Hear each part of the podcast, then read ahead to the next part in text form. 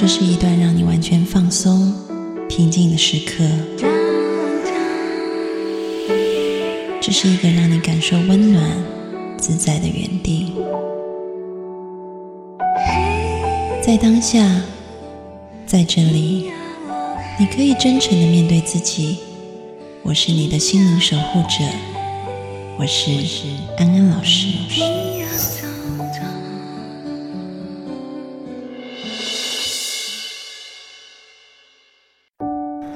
Hello，各位听众朋友，大家好，欢迎收听今天的节目，我是安安老师。我们很久很久没有跟法兰聊天了，所以今天的节目呢，法兰也在现场。你们可以听到我今天声音真的很破，因为我最近。严重，我觉得是过敏加流感哎，就很严重。我整个我整个人躺在那个病床上，大概我觉得已经躺了快一个礼拜了，就超级没有力气的。然后有任何的咨询啊或督导的工作，我都是撑在那里做，然后做完就继续发烧，又跑回去躺这样子。所以远在美国的法兰，你要保重自己。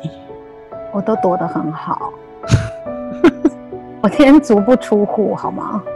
我跟大家介绍一下，这位是我的朋友法兰。可能大家如果是老听众的话，就一定记得他，因为他常常在我们节目里出现。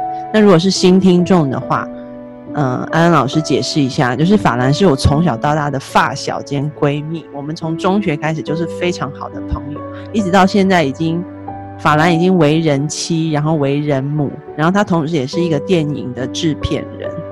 然后我们还是常常聚在一起聊一些有的没有的，然后很幼稚的事情，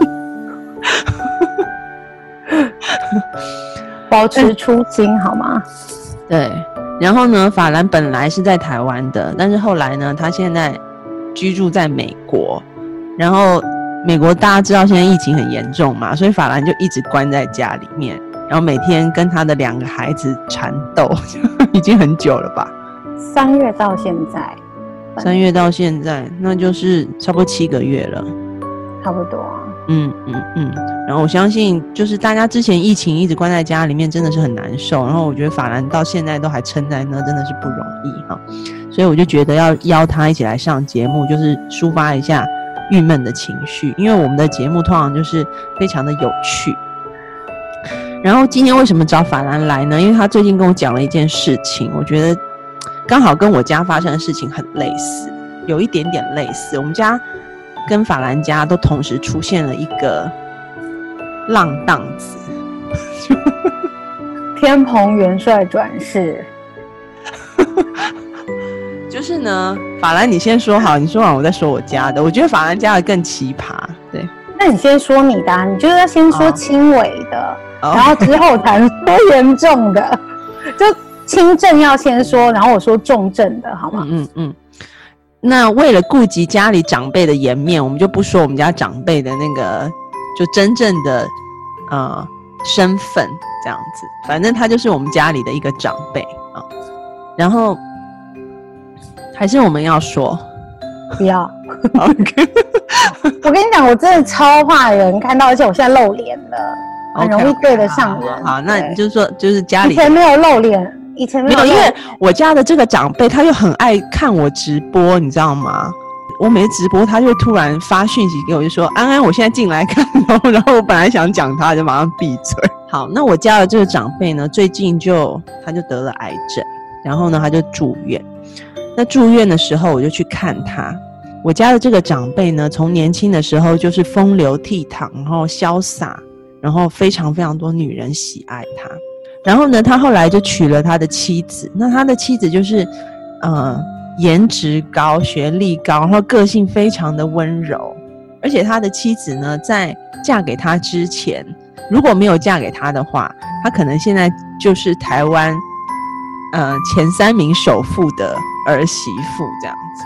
后来呢，他就被浪荡子，就我家的这个长辈打动了，所以他就嫁给他。但是嫁给他以后呢？我家这长辈还是没有改他这个漂泊跟花心的个性，所以就抛下他的妻子，在世界各国旅游跟流浪。然后他的妻子说：“我想陪你一起去。”但是呢，我家的这个长辈他就说他是一匹狼，他只能浪迹天涯。然 后他的狼吧，一匹色狼浪迹天涯。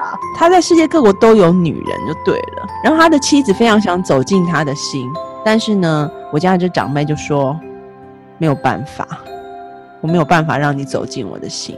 他就说他是孤独的一匹狼就对了，就是没有办法，就好好像把自己当王杰 那样子。我昨天才听他的歌，哎，我真的觉得怎么那么悲戚呀？就是一个男人怎么那么……对，然后这种这种男人就有很多女人爱，你知道吗？然后呢，不是，就是他会觉得特别想要疼他，因为就觉得他怎么眼神都透露出忧郁，我好想爱他，好想摸摸这匹狼。但其实他是色狼，你 看大家都想摸他。然后后来他就一直这样子。那当然，他的妻子后来也有生一个孩子，他最后还是跟妻子离婚了，然后就继续身边还是女人不断这样子。那他他跟他的小孩也非常非常疏离。那他现在生病了住院，他希望他的小孩来照顾他，但是他的小孩呢，就是来看一下就走了，因为好像基本上跟生父没有太多感情。所以呢，我家的这个长辈就非常难过，然后他觉得唯一可以找的人，然后全家族又不会骂他的人，就只有我。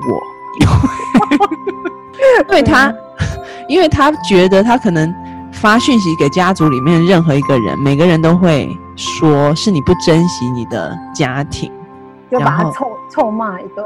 对，但是其实每个人心里都还是爱他的，所以他就他就直接发讯息给我，他就说他很想跟我聊聊这样。然后后来我就去医院了，因为他其实是食道癌，然后他之前就已经先开刀，声带就已经受损了，所以他很急着讲话。我就跟他说：“你不要讲话，你用打的。”他就说：“我有满腹的话要说，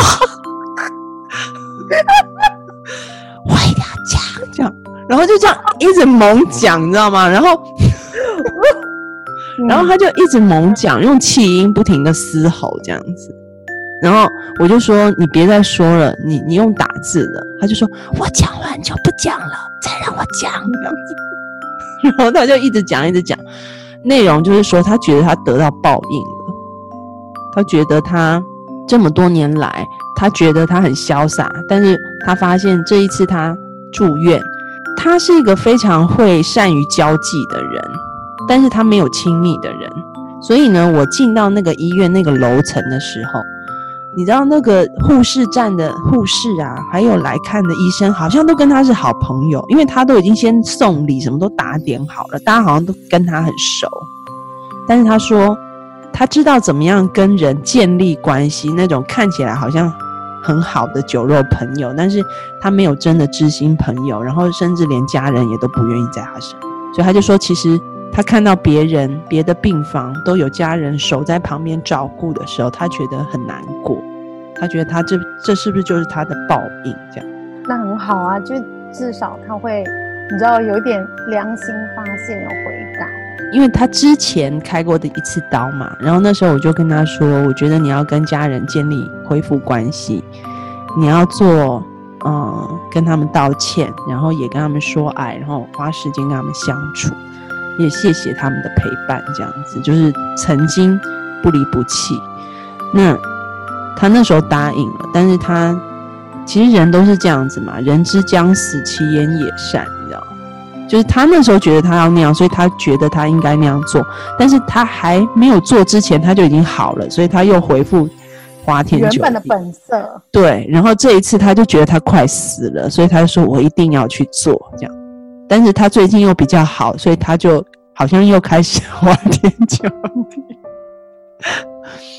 嗯，看到我家的这个长辈这样子，其实后来我有跟我们家人分享，就是家族里面其他人分享，然后家族里面的其他人一开始也都是嘲笑，就是说啊，他就是活该才这样。念了大概几分钟以后吧，他们就开始写信给我家这个长辈，然后就跟他说他们会去看他，比如说像我父母，因为他们是基督徒，他们就会为他祷告，然后甚至。就是联合了家族里面很多人，就轮流去探望他。然后在那个过程里面呢，嗯，我就发现我家的这个长辈，他虽然感动，但是他还是会有抵触。哪方面的抵触？你说抵触他们给他的关心，比如说他他就会一直推脱说啊，我今天有朋友要来，你们不要来，或者是说那我现在见面时我想见你，但我又不想见你，就是心中有一种就他他内心其实就是那种很典型的逃避型依附、爱无能的类型。这一类型的依附对象，就是他从小可能跟他的主要照顾者，呃，他们的关系就是这个孩子想要去依附他的主要照顾者，但是主要照顾者可能没空，或者是总是把他推开，或者是主要照顾者总是不在身边，所以这个孩子就会觉得说，爱人是很痛苦的一件事情。那还不如宁愿不要爱。所以宁愿不要，他就会变成爱无能。但是其实他对爱还是渴望的。所以这种人，当他进入婚姻或者是稳定关系的时候，他一开始会积极的想要追求这种关系，就是他想要被爱。但是当真的要稳定的时候，他内在就会害怕，他就会觉得，那会不会，呃，爱是让人感觉危险、不舒服，或者是可能会有负面情况的。所以他内在就会开始退缩，所以你就会变成是像一匹狼啊，就王杰啊，就就是那种情况。王杰是七匹，王杰是七匹吗？所以我不知道孤独的一匹狼。我觉得他这样子还蛮可怜的，其实。对啊，其实是很可怜。就是说，你看他外面好像都跟别人交际都 OK，但是没有人真正能走进他的内心。然后跟他在一起的另外一半也会很痛苦，因为会觉得跟他很疏离。但是因为他他的前妻应该就是一点，就是一点对他的感情都没有，都没有来看他什么之类的吧。其实我妈说他前妻还爱着他，对啊，那为什么不来看看？没有。然后我妈说她想要把我，赏他两个耳刮子。我妈说她想要把她的资讯告诉他前妻，然后我就跟我妈说：“你别了吧。”他就会，他他可能看到他前妻，就会说：“你让我说，不是不是不是，对。”我说我说他的前妻已经，他的前妻已经被他脱模了一辈子，因为他们是一直到前妻嗯大概差不多快五十岁的时候才离婚的。对，然后他现在又也有婚姻嘛，对不对？但他现在的婚姻，他就说他大概嗯跟他的太太，他现在都已经住院了，都已经就是生命危险，也大概只有一周通一次话，就这样。那真的就是报应啊，还有什么好说的？所以就是说。报应。就是说，他没有办法跟人家建立一个稳定、长期而深入的关系，真的就是这样。然后，甚至是他的前妻，我记得那时候就曾经哭着说，他愿意陪他去世界各地流浪，他愿意为他做任何事。但是，我家的这个长辈就是说，他没有办法接受爱，但是他又娶了她哦，他是否貌若潘安？就也没有。就想象 Linda 剪短头发，就是那个样子，那你要我怎么说？你妈其实也蛮不错的啊、就也没有到潘安的等级吧。就是他跟 Linda 基本上长得一模一样，只是一个是卷头，一个是短头发。他就是一个很有个人魅力的人，我应该是这么说吧，就是很会去吸引人家喜欢他的那种个性。嗯，他会，他很会写文章、写情诗，跟作词作曲，才子，然后会自弹自唱，然后就是比如说什么，呃，九十九朵玫瑰，浪漫红酒，烛光不会少的那一种。但是，一旦真的进入关系以后，他就开始躲避跟逃跑了，这样。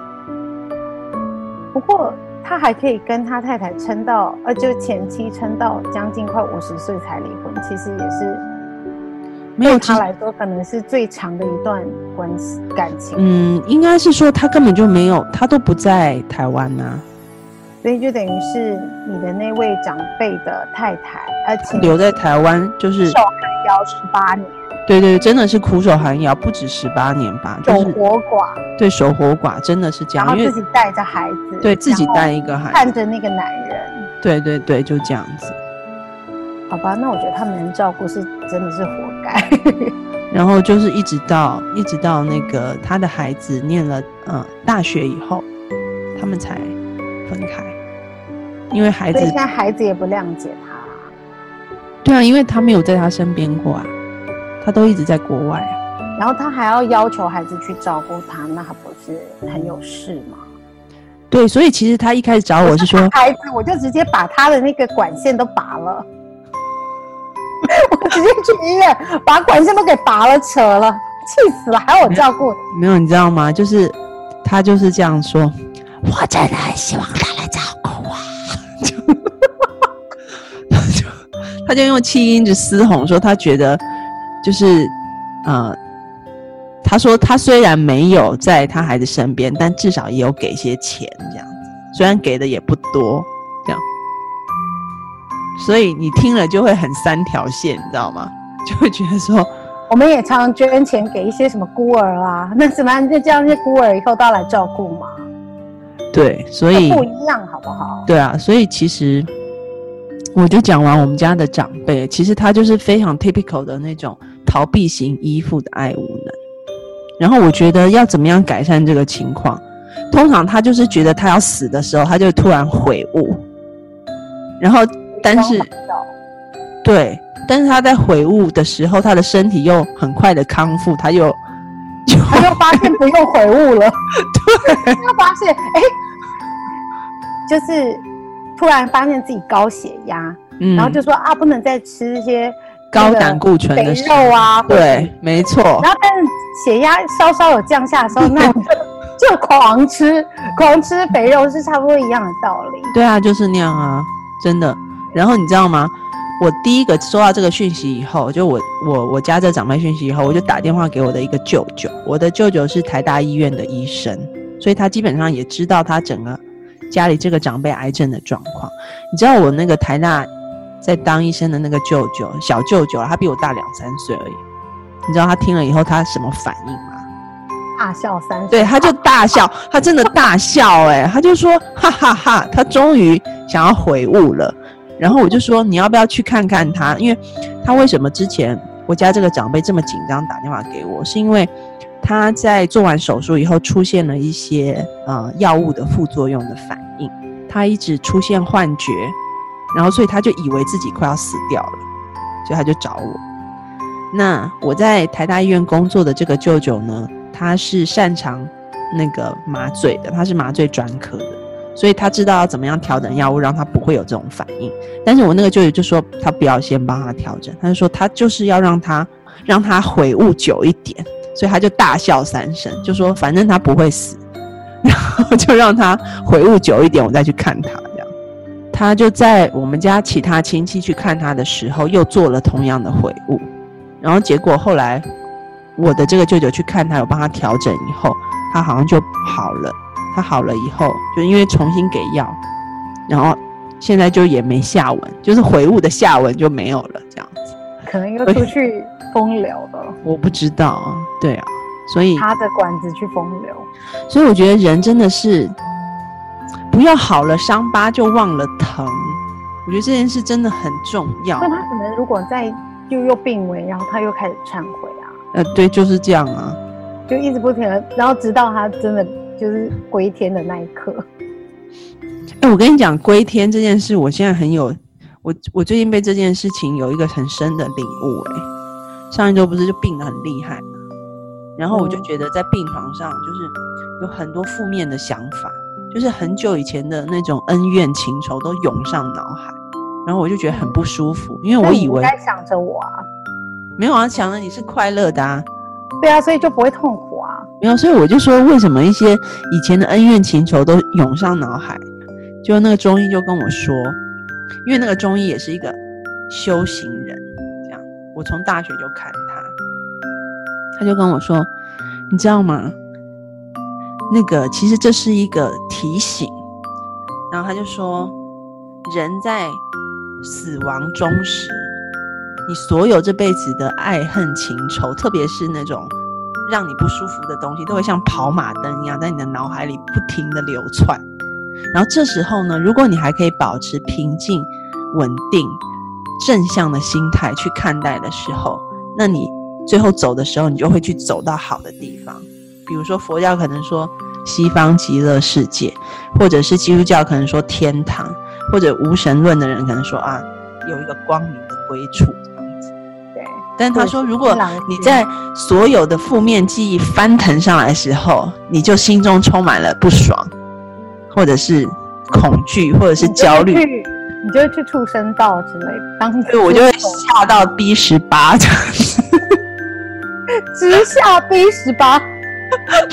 对，直接下去 B 十八，你临终的那个念就会牵引你往什么地方去。他就说，你今天这个病，你就要把它当成是一个考验。其实你病得那么重，就类似于你要临终的状态。所以你那时候你在身体非常虚弱的时候，你内在潜意识里面所有过往的负面记忆就会爆发。然后当你爆发的时候，你是用什么心态来看待这件事非常重要。然后我就突然被提醒到，我想说啊，对，所以就是我刚刚讲的，当你在很痛苦的时候的体悟，你平常时候就不要忘记，你就要常常记得。那所以修行就是每天的功课，让自己的心情保持平静平和，面对负面的事情，就是你每天要做的事情，而不是只是在那一瞬间。因为人就是这样子，到那一瞬间，你是否真的有那个本事，就靠你平时的累积嘛。就好像你平常会游泳，你掉到水里，你还是会游一样。你平常都就是不会游，你掉到水里临时要游，你也可能很容易溺水。你就把它训练成你的本能反应。对啊，所以我就觉得，哎，这个生病也蛮好的。你说那个你们家的那一位，就是在身体极度不适，然后可能觉得自己快要命在旦夕的当下，还会悔悟。嗯那我们家的那一位呢？他在他的生命垂危，觉得自己可能顶不过明天的时候，他居然去告白了看护，就是他真的来了，两个，真的是始终如一耶。他就是始终如一，他叫爱到死。他家的那个，我家的这个长辈今年就六十出头，他家的那个长辈今年都九十出头了，都还这么爱到死哦。真的，他从年轻就爱爱到现在，啊，爱到死。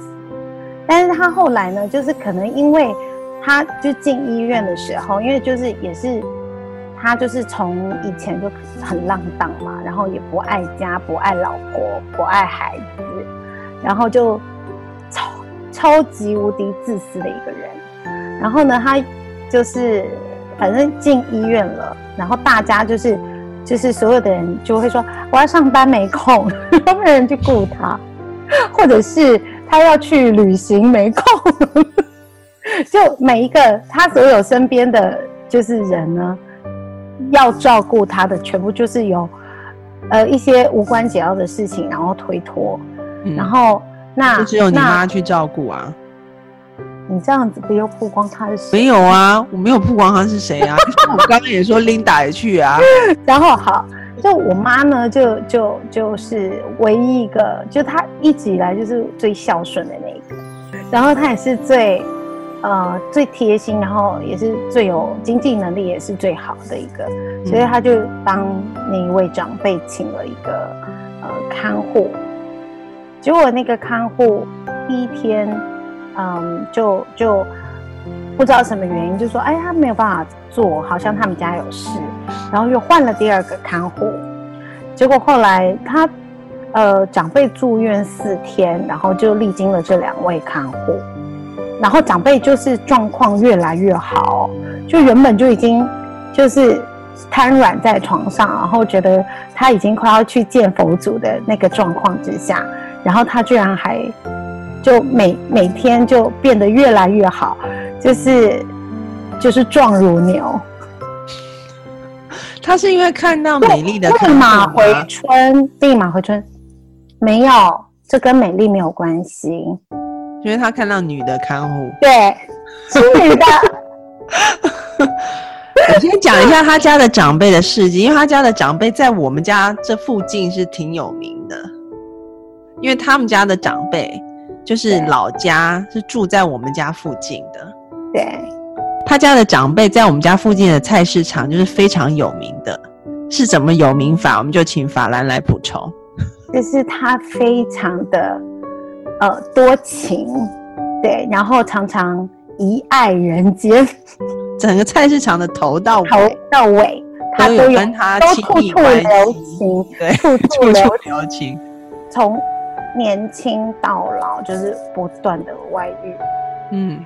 就是他他也不疼家里的孩子，他觉得他所有的孩子，他生了七个孩子，但他觉得这些孩子呢，全部都都是要来吃垮他的，嗯。然后也不想要花任何心思或金钱在教育孩子身上，然后他每个孩子都，他都希望他能够赚钱给他花用，这样。子。就像刚才安安说的，因为我我后来对于这件事情，我我觉得有点，我不知道为什么人可以，就是作作为父母亲的可以这么的冷血，嗯。比如说，我们从小到大，我们受到的都，呃，我跟安安受到的都是父母亲那种很很广很深的爱，然后我们的父母是可以为了我们牺牲很多事情的，但是我没有办法理解有父母会不爱自己的孩子，甚至是不爱自己的家，然后他每天呢左左思右想的就是如何在外面谈恋爱。孔子说：“四十不惑，五十知天命，六十耳顺，七十随心所欲不逾矩。”嗯，但是我发现那个刚法兰说哈，这位长辈已经九十了，但是好像还是一直在逾矩，是很随心所欲了。那为什么会有这种情况呢？到底是怎么养成的？我们要下一集讲。然后在这边呢，也跟听众朋友讲哈，如果你们想要看到安安老师的视频课，你们可以加我的公众号赵安安 A N N，然后里面呢，嗯，除了视频以外啊，也有很多很多心理学相关的音频啊、知识啊，你们都可以获取。好，那我们下次见喽，拜拜。拜拜。